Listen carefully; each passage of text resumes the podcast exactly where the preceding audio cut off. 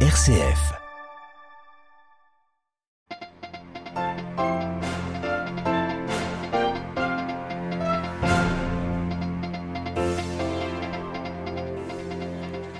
Poursuite des tirs de missiles russes sur l'Ukraine. Six personnes ont été tuées à travers le pays. La sécurité de la centrale nucléaire de Zaporizhia préoccupe de nouveau l'Agence internationale de l'énergie atomique.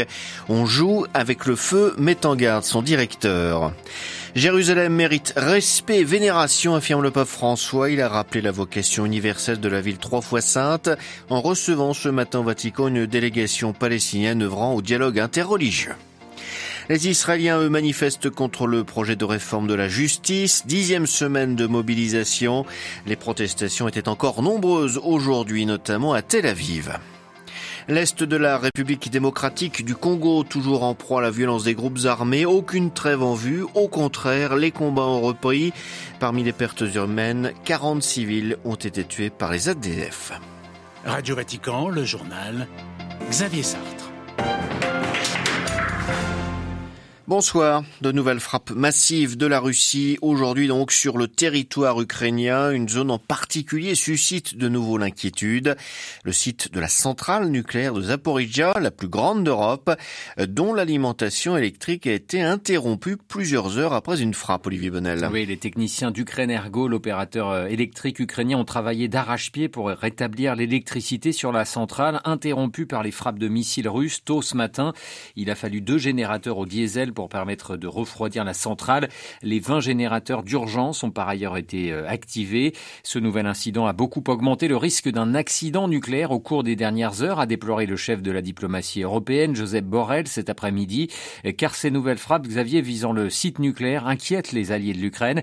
Borrell a dénoncé une violation grave de la sécurité nucléaire provoquée par la Russie. De son côté, l'AIEA, l'Agence internationale de l'énergie atomique, vous l'avez dit, a une nouvelle fois regretté la situation précaire à Zaporizhia, toujours occupé par l'armée russe. Chaque fois, on joue avec le feu et si nous permettons à cette situation de se prolonger, un jour notre chance va tourner, a mis en garde Raphaël Grossi, le patron de l'agence depuis Vienne. L'AIEA qui mène depuis plusieurs mois et sans succès des consultations avec Kiev comme avec Moscou pour mettre en place une zone de protection autour du site de la centrale. L'AIEA qui a déploré aussi la passivité de la communauté internationale face au danger d'une nouvelle catastrophe nucléaire. Olivier Bonnel. L'exportation des céréales ukrainiennes sera-t-elle possible passé le 18 mars et l'expiration de l'accord conclu en juillet dernier entre Moscou et Kiev? Réponse peut-être dès lundi prochain. Une réunion de l'ONU et de la Russie aura lieu à Genève. Annonce faite par la Russie cet après-midi. Ce matin, le ministre russe des Affaires étrangères, Sergei Lavrov, a cependant qualifié de compliquer ces négociations. Autre question qui demeure centrale, particulièrement pour les Européens, celle du gaz. La Commission de Bruxelles entend proposer aux 27 de renouveler leur objectif de réduction de leur consommation de gaz pour l'hiver 2023-2024, l'hiver prochain. Il s'était déjà fixé 15% de moins par rapport à la moyenne des cinq dernières années. Objectif largement atteint cet hiver grâce donc à une saison peu rigoureuse et aux économies réalisées par les ménages et les entreprises. Les tensions récurrentes en Cisjordanie interpellent les États-Unis et plus précisément les violences commises par les colons israéliens contre les Palestiniens.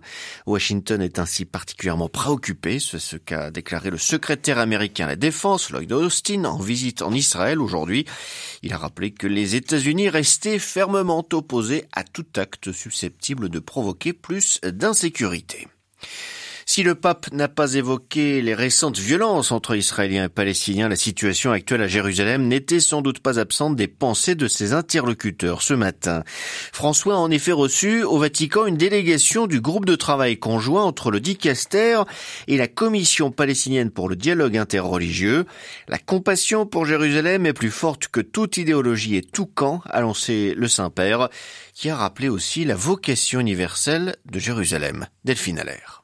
Ce groupe de travail né en décembre 2017 sur initiative du défunt cardinal Torrent avec le cheikh Mahmoud Al-Abash, juge de la Cour suprême de l'État palestinien, a choisi comme thème de rencontre la signification spirituelle de Jérusalem. L'occasion pour le pape d'évoquer son appel avec le roi du Maroc, Mohamed VI, à considérer Jérusalem comme patrimoine commun de l'humanité et symbole de coexistence pacifique, c'était en 2019. Mais aussi et surtout, le pape souligne ce matin l'importance de la ville trois fois sainte dans la vie de Jésus depuis son enfance la présentation au Temple, à ses enseignements et l'accomplissement de sa mission avec sa passion, sa mort et sa résurrection. Ainsi, l'Église est née à Jérusalem, résume François, et le pape de souligner ce moment où quelques jours avant sa passion, Jésus pleure sur Jérusalem. Ne passons pas trop vite à autre chose, ces pleurs de Jésus méritent d'être médités en silence, assure-t-il, interpellant l'Assemblée. Combien d'hommes et de femmes juifs, chrétiens, musulmans ont pleuré et pleurent encore sur Jérusalem. Pour nous aussi, parfois, penser à la ville sainte nous fait verser des larmes, relève-t-il, appelant à faire sienne la compassion de Dieu pour cette ville et encourageant à un amour toujours plus grand pour Jérusalem, qui mérite selon lui respect et vénération de tous. Delphine Allaire. Les Israéliens préoccupés par ce qui se passe en Cisjordanie, mais aussi par ce qui se passe à la Knesset, leur parlement. Les députés poursuivent en effet l'examen du projet de réforme de la justice, projet qui provoque une vague de critiques depuis dix semaines dans le pays.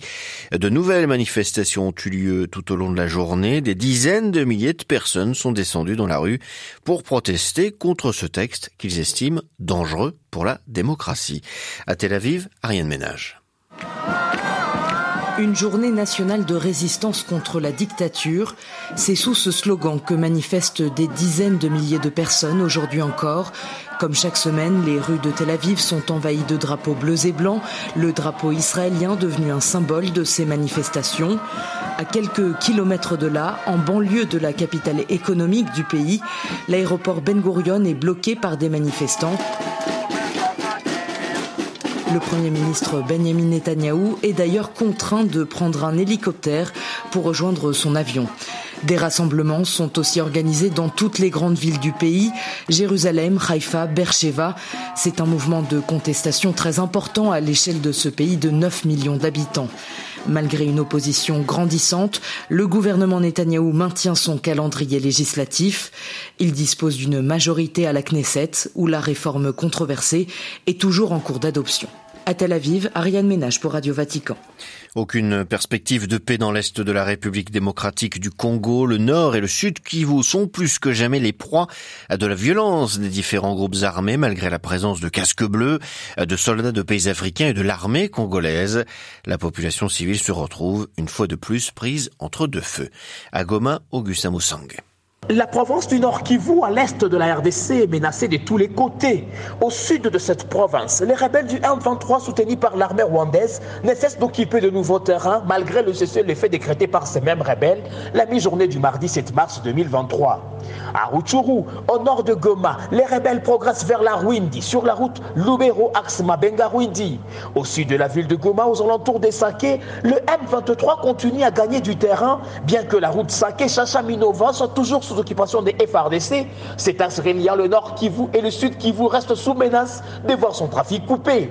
La situation humanitaire s'aggrave sur terrain. Les populations se déplacent massivement sans assistance humanitaire. Même situation au nord de la province, en territoire de Béni, où plus ou moins 40 civils ont été tués la nuit dernière par les terroristes EDF.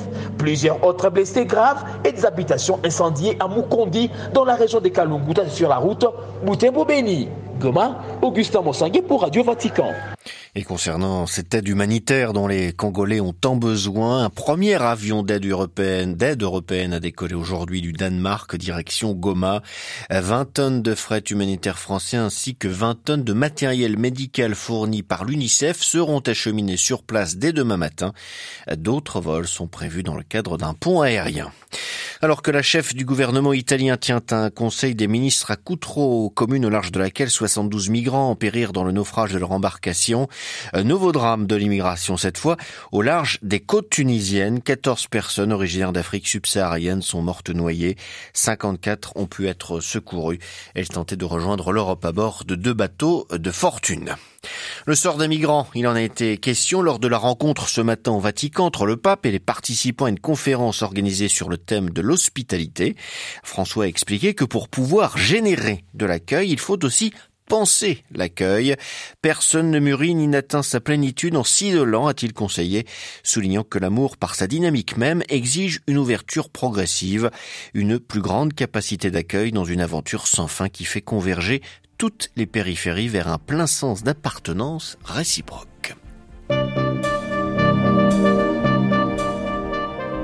Voilà, c'est la fin de cette édition. Prochain retour de l'actualité en langue française, ce sera demain matin à 8h30, heure de Rome. D'ici là, très bonne soirée à toutes et à tous.